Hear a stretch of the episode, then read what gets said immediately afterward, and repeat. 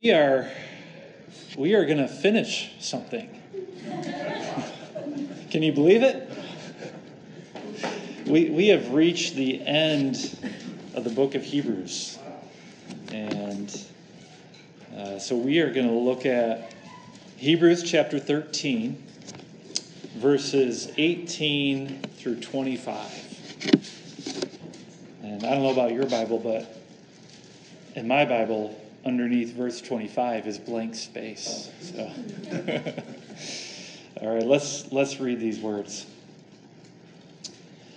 Pray for us, for we are sure that we have a clear conscience, desiring to act honorably in all things.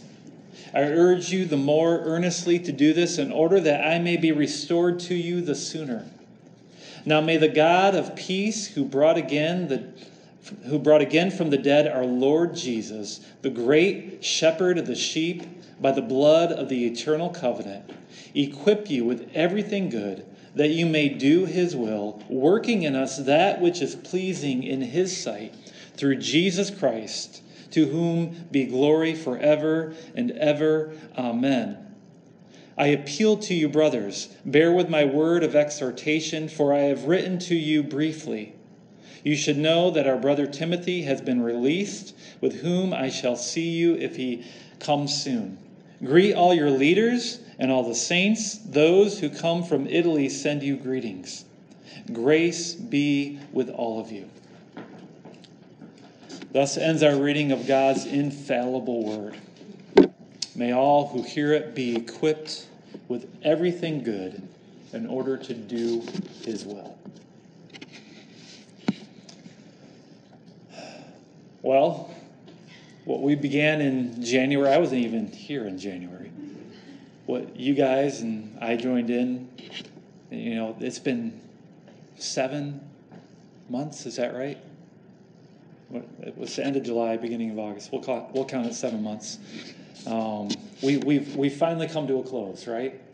Um, we've reached the end of this amazing and challenging letter known to us as the book of Hebrews. And yet it's more than just a letter, isn't it? For it reads like a sermon, and, and a powerful sermon at that. A sermon whose central message is Jesus is better.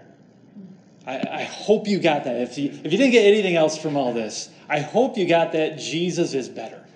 Because he is better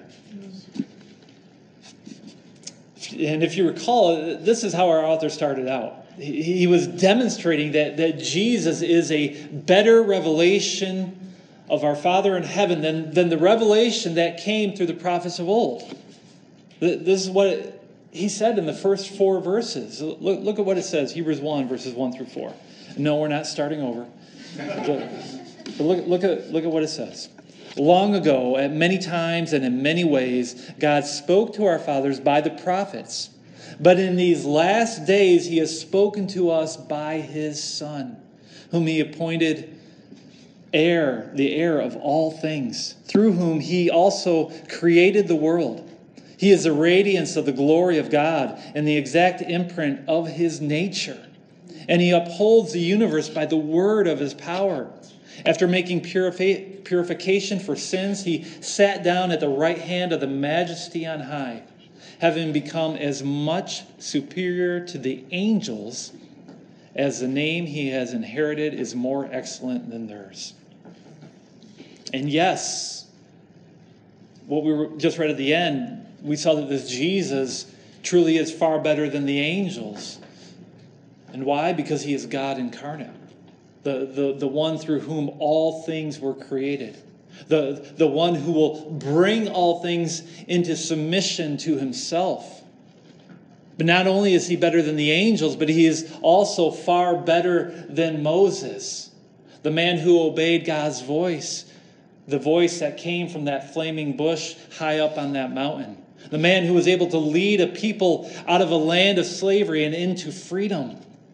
Yes, Jesus is better than that man. And we also saw that, that Jesus is a far better high priest than, than the high priest that came out of the priesthood of Aaron. For, for Jesus is a priest forever after the order of Melchizedek. And as this better priest, we, we, we see that Jesus brings to us a far better ministry, for he delivers a far better covenant. And thus he serves in a far better tabernacle, tabernacle, a tabernacle that is above. And it is in this better tabernacle that, that, that he brings a far better sacrifice. A sacrifice that could actually cleanse the conscience. For it is an eternal sacrifice that is once for all. And yet, our author, he, he, he doesn't just tell us these things, he doesn't, doesn't just tell us that Jesus is far better for no reason. Rather, he does so to both warn us and to embolden us. He, he warns us not to neglect the great salvation that has come our way, lest we, lest we drift away and, and reject this far better Jesus, and as a result, become eternally lost. Lest we become like Esau, having no chance of repentance. And, and he embolden, emboldens us as well by, by challenging us to persevere in our faith, to hold strong during those difficult times as we follow this far better Jesus, as we run the race that is the Christian life, a, race that can be only, only be run as we live by faith. And yet, when we do this, when we, when we live by faith, we, we, we find ourselves upon a mountain, upon the mountain of God, upon Mount Zion, that unshakable kingdom. And this, my friends, is of utmost importance because what does our author warn us? That, that, that a judgment is coming a, a shaking that will tremble the nations and cause, cause all those who, who have turned their backs on Christ to be utterly ruined. For our God is a consuming fire. And that is why our author then encourages us to continue in brotherly love by showing hospitality to one another, by ministering to those who are suffering for the gospel and, and we are not to give in to the temptations of this world. We are to keep the marriage bed undefiled. We are to be content in what God has given to us in this life. And in all things, we are to submit ourselves to the authority of this gospel message. Because there is no other message for which man can be saved. And all this leads us to today and this final farewell from our author of this book of Hebrews. Verses in which our author gives to his readers, which, which demonstrate both a request for prayer as well as a blessing from God above. And so let's look at this passage. Let's look at these final words in this book of Hebrews, beginning with verses 18 and 19. Here we see a request from our author Pray for us, for we are sure that we have a clear conscience, desiring to act honorably in all things.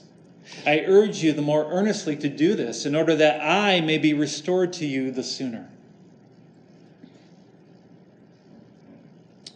It's not until the end of this letter that do we begin to understand just how close of a relationship that this author had with this church. This man, he wanted to be restored to them as soon as possible. In other words, he, he desired to be among them once again.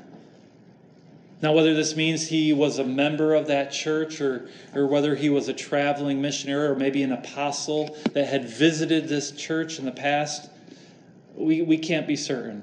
Yet, what we do know is that this church was very, very near to this man's heart.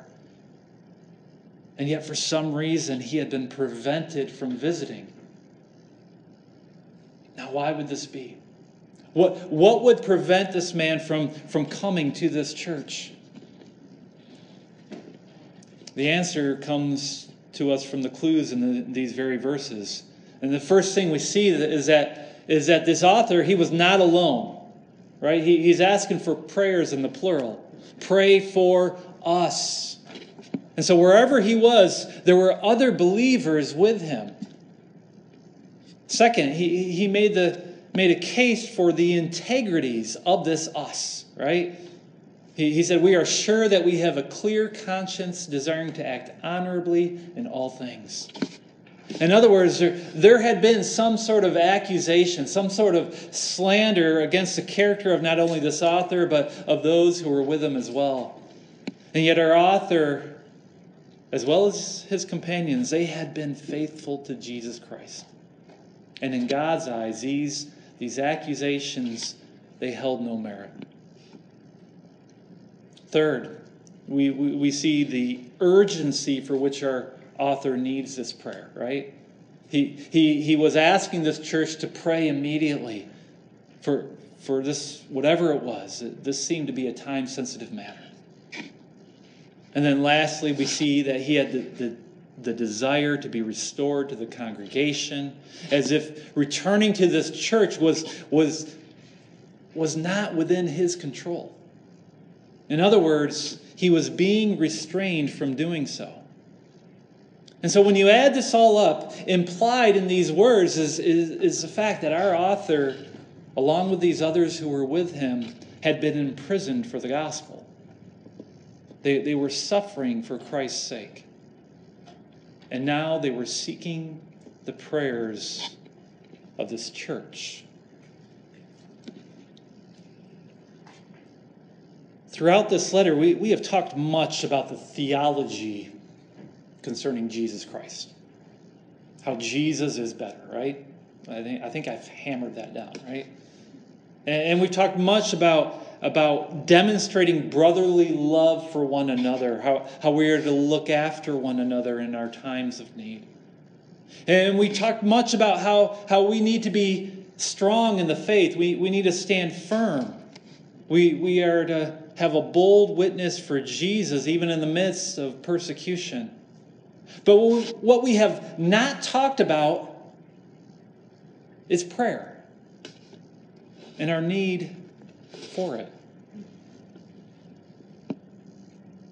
This author of ours, he was in the midst of it, was he not? God had allowed this man to suffer for his name. And, yet, this author, author knew that, that he couldn't face such trials in his own strength, that he needed God's help. But more than that, he, he knew that this church whom he loved was under duress, that there were those who were defecting, and that the morale of, of all the others were, was waning. And that's why he desired his release, so that he could once again be restored to them, so that he could once again strengthen them. When I served as a missionary in Thailand, one of, one of the hardest things that we had to go through as a family were, were the times where we had to go away, away from our church family there. You see, our, our mission agency, what they did, they, they required us every two years that we were on the mission field, we would then have to spend six months back in the States. And uh, part of that was because during that time we would have to once again raise funds, right, um, to make up for different missionary partners that we had lost along the way. And, and yet, being away was was difficult because, you know, our, our heart was in Thailand, and we, the churches in Thailand, they were young, they were struggling, and and they needed to be encouraged. And, and so we would ask the church in Thailand to pray for us when we went away so that we could be restored to them, right? To, to pray that our time in the, in the States might go well and so that we could return. Here, here's the deal. What, what we find in these two verses is this principle of praying for the church, right? We are to lift up our brothers and sisters in Christ, those who are God's servants, that it might go well with them. so that they will be freed up to serve the body of Christ in their time of need. We, we are to pray for them in their struggles, that God would be with them, that God would strengthen them. We, we, we are to pray because we, because we know that only through God's power can His church flourish. Let me ask you how, how often do you pray? How, how often do you take time out of your day to, to get alone with God and to communicate with Him the, the, the needs of the church? Do you, do you go to that solitary spot in order to lift your voice? Do you cry out to the, to the only one who can really do anything about, about your troubles and about the troubles of those whom you love, about those who are dear to you? Listen, as God's people, we need to pray. Because if, if we don't, it, it means that we're relying on ourselves, on our own abilities. And let me tell you that, that that is not a plan for kingdom success. God is the one who will build his kingdom. And that's why we need to be seeking him. But it's not just praying when you are alone, is it? For, for when you do pray, do you even know what to pray for? This is where we see the value of corporate prayer. Those times when we gather together to pray for one another. When, when, when God's people share their burdens and, and cry out to God as if in one voice. Again, let, let me ask you do, you do you set aside time to, to gather with other believers in order to pray together? In order to pray for one another? It's very, very vital as a church that we are united in prayer as well. Well, not, not only does our author covet the prayers of this church, but he then leads an example as he now prays for these people. This is what we see in, the, in our following two verses. Look at verses 20 and 21. Now may the God of peace, who brought again from the dead our Lord Jesus, the great shepherd of the sheep, by the blood of the eternal covenant, equip you with everything good that you may do his will, working in us that which is pleasing in his sight, through Jesus Christ, to whom be glory forever and ever. Amen. Those are good words, are they not? Let, let me repeat that to you. Now may the God of peace, who brought again from the dead our Lord Jesus, the great shepherd of the sheep, by the blood of the eternal covenant, equip you with everything good, that you may do his will, working in us that which is pleasing in his sight through Jesus Christ, to whom be glory forever and ever. Amen. Amen. This benediction, this blessing is, is our author's way of lifting up this church to God that they might be blessed. And in this benediction, we are given an example of how, how we ought to pray. For, for it shows us both a reliance upon God as well as, as a desire for God's will to be done. And in reality, this, this prayer is nothing more than a sweet little summary of what this letter to the Hebrews was all about. Let, let, let, me break this down for you. Let's, let's see how this is so. And the first thing that we see is the title that our author uses to describe the one to whom he's praying, right? He says, Now may the God of peace,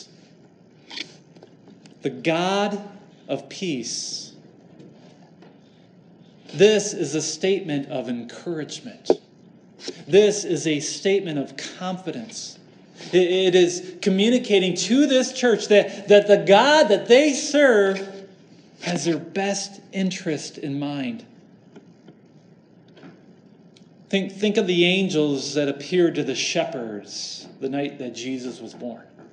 What, what were the words that, that came from their mouths as, as those who were tending the flocks heard? What, what did they say?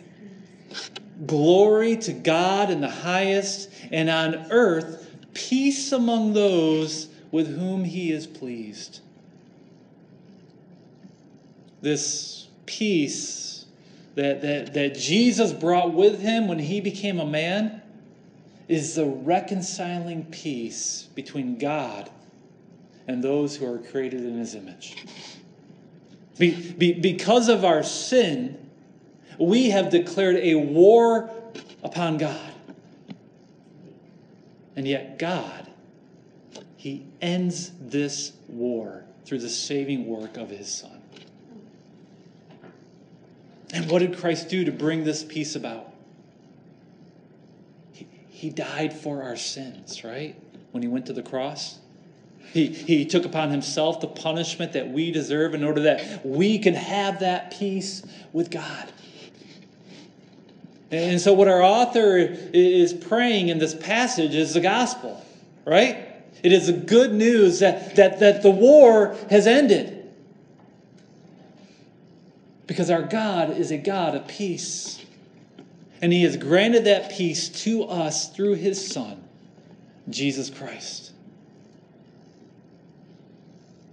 But not just peace, but eternal life.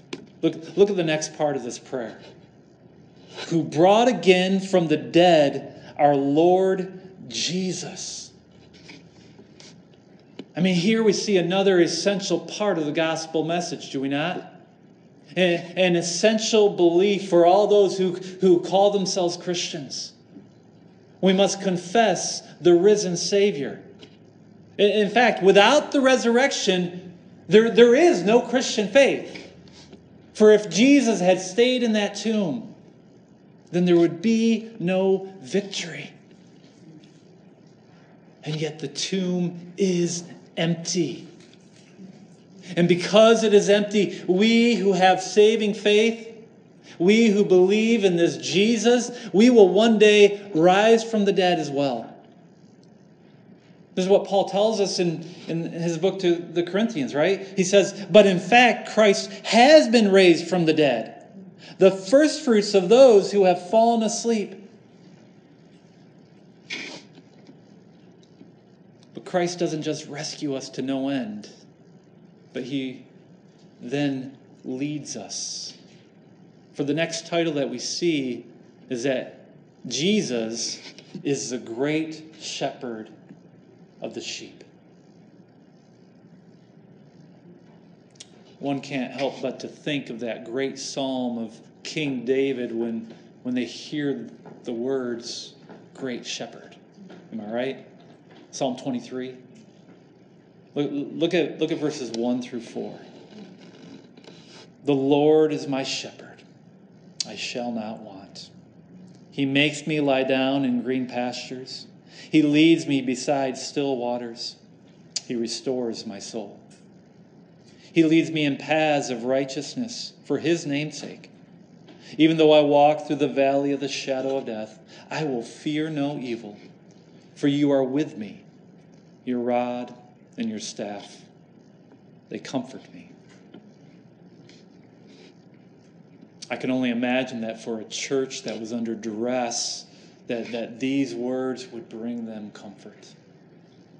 For no matter how difficult their path had grown, they would, they would know that, that, that Jesus Christ, their great shepherd, was right there beside them. He is their guide, he, he is their sustainer, He is their protector, and He is their comforter. And He leads them through each and every step that they take. But there's more. For what do we see next? By the blood of the eternal covenant. We are now getting close to, to the supplication of this prayer, the, the, the portion where our author will bring his appeal before God. But before we're quite there, he, he speaks first of the, of the means that God will use to answer his request. And the means is by the blood of the eternal covenant. Again, we see this distinction between the old and the new, right? Between that, that, that covenant of works and the covenant of grace. For, for under the old covenant, the, the work was never finished, am I right?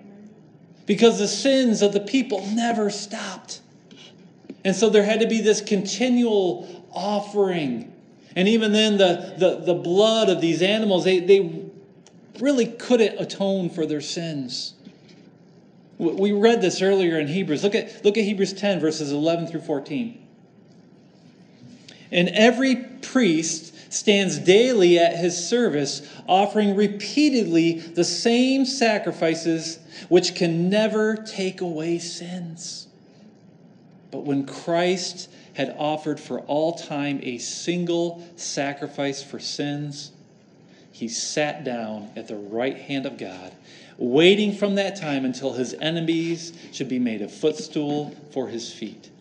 For by a single offering, he has perfected for all time those who are being sanctified. Listen, it is only through the blood of Jesus, uh, the blood of this eternal covenant, that, that is once for all, that God's people are justified, that they are forgiven this means that there is no more need for another sacrifice. The blood of Jesus is enough. And we see as well that, that it does more than just cover over our sins, for it is a sanctifying blood, creating a pure heart within those who truly believe. And this is the means that God will use to answer the request of our author. Look at, look at our author's supplication. Look at, the, look at his request for this church. That God may equip you with everything good, that you may do his will. Here's the thing we, we aren't saved in order that we can go about doing our own will. We are saved so that we can be about the will of God. But, it, but in doing God's will, it, it, it's not something that, that we are capable of in our own strength. And this is why we need God's help. This is why we need His Holy Spirit. This, this one who can equip us and strengthen us and this is why our author prays for this church that God will equip them. Look at just to show an example of this. Look at look at the book of Acts, chapter 1. Look at verses 4 through 8. Jesus had just been raised from the dead, and he is now giving his farewell to his disciples before he ascends to heaven. This is what he says. And while staying with them, he ordered them not to depart from Jerusalem, but to wait for the promise of the Father, which he said, You heard from me. For John baptized with water, but you will be baptized with the Holy Spirit not many days from now. So when they had come together, they asked him, Lord, will you at this time restore the kingdom to Israel? He said to them, it is not for you to know times or seasons that the Father has fixed by his own authority, but you will receive power when the Holy Spirit has come upon you. And you will be my witnesses in Jerusalem and all Judea and Samaria and to the end of the earth. You see, the, the reason that Jesus did not, did not want his disciples to depart from Jerusalem was because he was going to empower them with his Holy Spirit. He desired that they would be equipped to do God's will.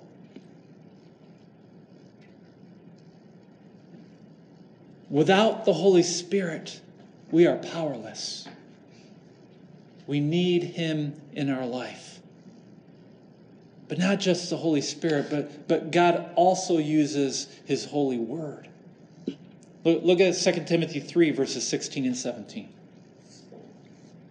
All scripture is breathed out by God and profitable for teaching, for reproof, for correction, and for training in righteousness, that the man of God may be complete, equipped for every good work. And so we see that is, that is both through the Spirit of God and through His written word that God equips His saints. And so, what is our author praying for? That, that this church would not only be filled by the Spirit of God, but also that they would know God's word well, so that they might be doing the will of God in this world. And this speaks to our next phrase that our author prays. For, for our author knows that, that all good deeds do not have their origins in the will of men. He, he, he knows that doing the will of God requires a new heart. It, it requires the Holy Spirit changing us from within. And that's why he then prays these words working in us that which is pleasing in his sight. Our author, he, he understands that, that it must be God who works in us in order to mold us into something beautiful, in order to shape us into something honorable, in order to form us into the image of his Son. Look, look at Philippians 2, verses 12 and 13. Therefore, my beloved, as you have always obeyed, so now, not only as in my presence, but much more in my absence, work out your own salvation with fear and trembling. For it is God who works in you, both to will and to work for his good pleasure. What, what the Apostle Paul is describing here is the process of our sanctification how, how God cleanses a Christian throughout his life. And, and from, from our perspective, it, it, it seems like we are doing all the work, right? That we're lifting those heavy weights. But from God's perspective, and the reality of the situation is that it is Him who is working in us, both to will and to work for His good pleasure. And so, this is what our author prays for that God would continue his sanctifying work in this church, that they might be pleasing in his sight. These, these words are very reminiscent of the benediction that God instructed Aaron to give, give to the people of Israel. Look, look at number 6, verses 24 through 26. The Lord bless you and keep you. The Lord make his face to shine upon you and be gracious to you. The Lord lift up his countenance upon you and give you peace. Dear friends, there is no greater comfort than to have the face of God smiling upon you. To be like that beloved son, to be like that blessed daughter the, the, to, to, to be the child of the one who created you. To know that your king's face lights up when you walk into the room. And that's just it. That's how God feels about you, about you who are in Christ. He, he sees you as he does his own son. You bring joy to his heart as you put your trust as you put your faith in Him. And that's why our author prays for these people that God would work in them that which is pleasing in His sight. For, for He desires that they would have the smile of God shining down upon them. smiling upon them, even under duress, even through trials and tribulations. Of course, God is doing all these things through his Son, right? Look, look at how our author ends this prayer, ends this benediction. Through Jesus Christ, to whom be glory forever and ever. Amen. Through Jesus Christ, to whom be glory forever and ever. Amen. Once again, we are reminded that Jesus Christ, our, our Lord and Savior, is better. Am I right? That He is the glorious one. And even though He bore our shame upon that cross, He is now glorified with a glory that will not go away. In other words, He possesses a forever glory. Paul expresses the same thing in the book of Philippians. Look at, look at Philippians 2, verses 9, and 9 through 11. He says this Therefore, God has highly exalted him and bestowed, bestowed on him the name that is above every name, so that at the name of Jesus every knee should bow in heaven and on earth and under the earth, and every tongue confess that Jesus Christ is Lord to the glory of God the Father. And when you think about it, who deserves more glory than Jesus Christ? Absolutely no one. And that is why you will one day bend the knee. And that is why I will one day bend the knee. And that is why even the scoffers and the atheists will one day bend the knee because all glory belongs to Him. So, what does this all mean? Now, now that we've seen this prayer and all that it entails, how should we respond? To help us answer that question, let's put it back together. Let's read it one more time in its full.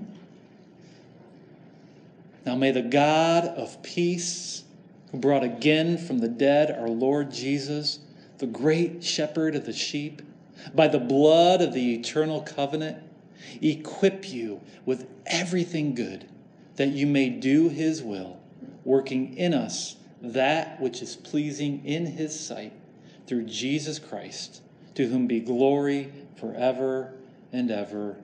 Amen. What a beautiful, beautiful benediction for the people of God.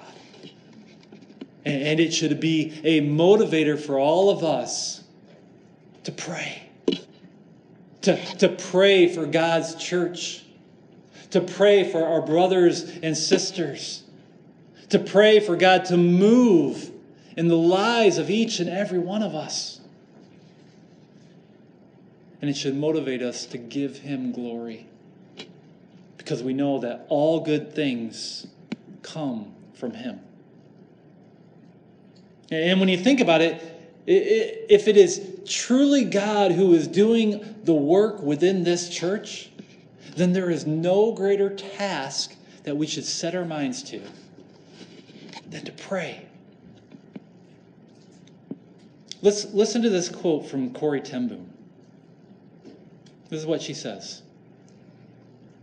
The, the wonderful thing about praying is that you leave a world that, uh, of not being able to do something and enter God's realm where everything is possible. He specializes in the impossible. Nothing is too great for his almighty power. Nothing is too small for his love. Now, if there was anyone who, who knew suffering, it was Corrie ten Boom who, who had survived a Nazi concentration camp, who, who lost her sister and her really her whole family to that to the to the Nazis. And yet her faith did not fail her because her God did not fail her. This fall, we will beginning, be beginning a new series on the book of Acts. And often this book is called the, the Acts of the Apostles. And we do see this throughout the book, right? We, we see the apostles of Christ performing great deeds as God expands his kingdom. But, uh, but I wonder if a more fitting, fitting name for this book would be appropriate. Instead of the Acts of the Apostles, perhaps we should entitle it the Acts of the Holy Spirit. For what we will see as we go through this book is, is the mighty workings of the Spirit of God as He rescues, rescues souls from the clutches of sin, death, and the devil. I mean, let's be honest. It, it is really only when God's Spirit works through these apostles that anything gets accomplished. And that'll be our story as well. If we want God's kingdom to expand here in Oxford, Michigan, then we need to begin to rely on the Holy Spirit. And the way we rely upon Him is through prayer.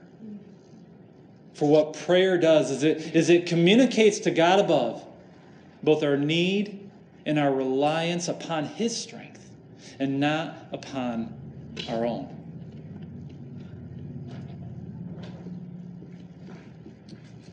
But finally, our, our author ends his letter with these final words.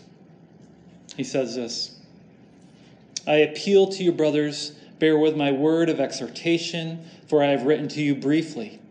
You should know that our brother Timothy has been released, with whom I shall see you if he comes soon.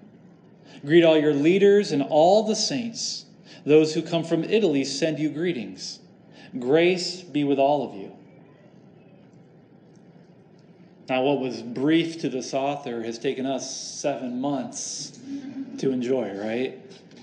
And that's because uh, the, these words of his exhortation, they're, they're dense, they're, they're full of life. And we see, too, that, that, that prayer had already had an effect, right? Timothy had been released from prison. This is most likely the same Timothy that was a disciple of the Apostle Paul. And our author tells this church to greet the leaders and all the leaders and all the saints. In other words, he, he wanted to make sure that everyone in the church would hear this letter read and gain encouragement from his words. And then he also shares greetings from the brothers and sisters from Italy, whom we don't know who they are, but they may have been the very ones that were sitting in prison with our author. And then, last of all, he gives a final benediction, right? Grace be with all of you. And how fitting a word to end this letter to the Hebrews grace. I mean, after all, it has been grace that our author has been contending for throughout, is it not? That, that this church needed the grace of Jesus Christ and not the works of that old covenant. And it is grace that we need today. We cannot rely on our own deeds, on our own abilities. We need Jesus Christ, this one who is better, this one who can forgive you of your sins, this one who, who, who pours out his grace as, as he clings to his cross. So let us honor him now by grabbing hold of his grace, by grabbing hold of him.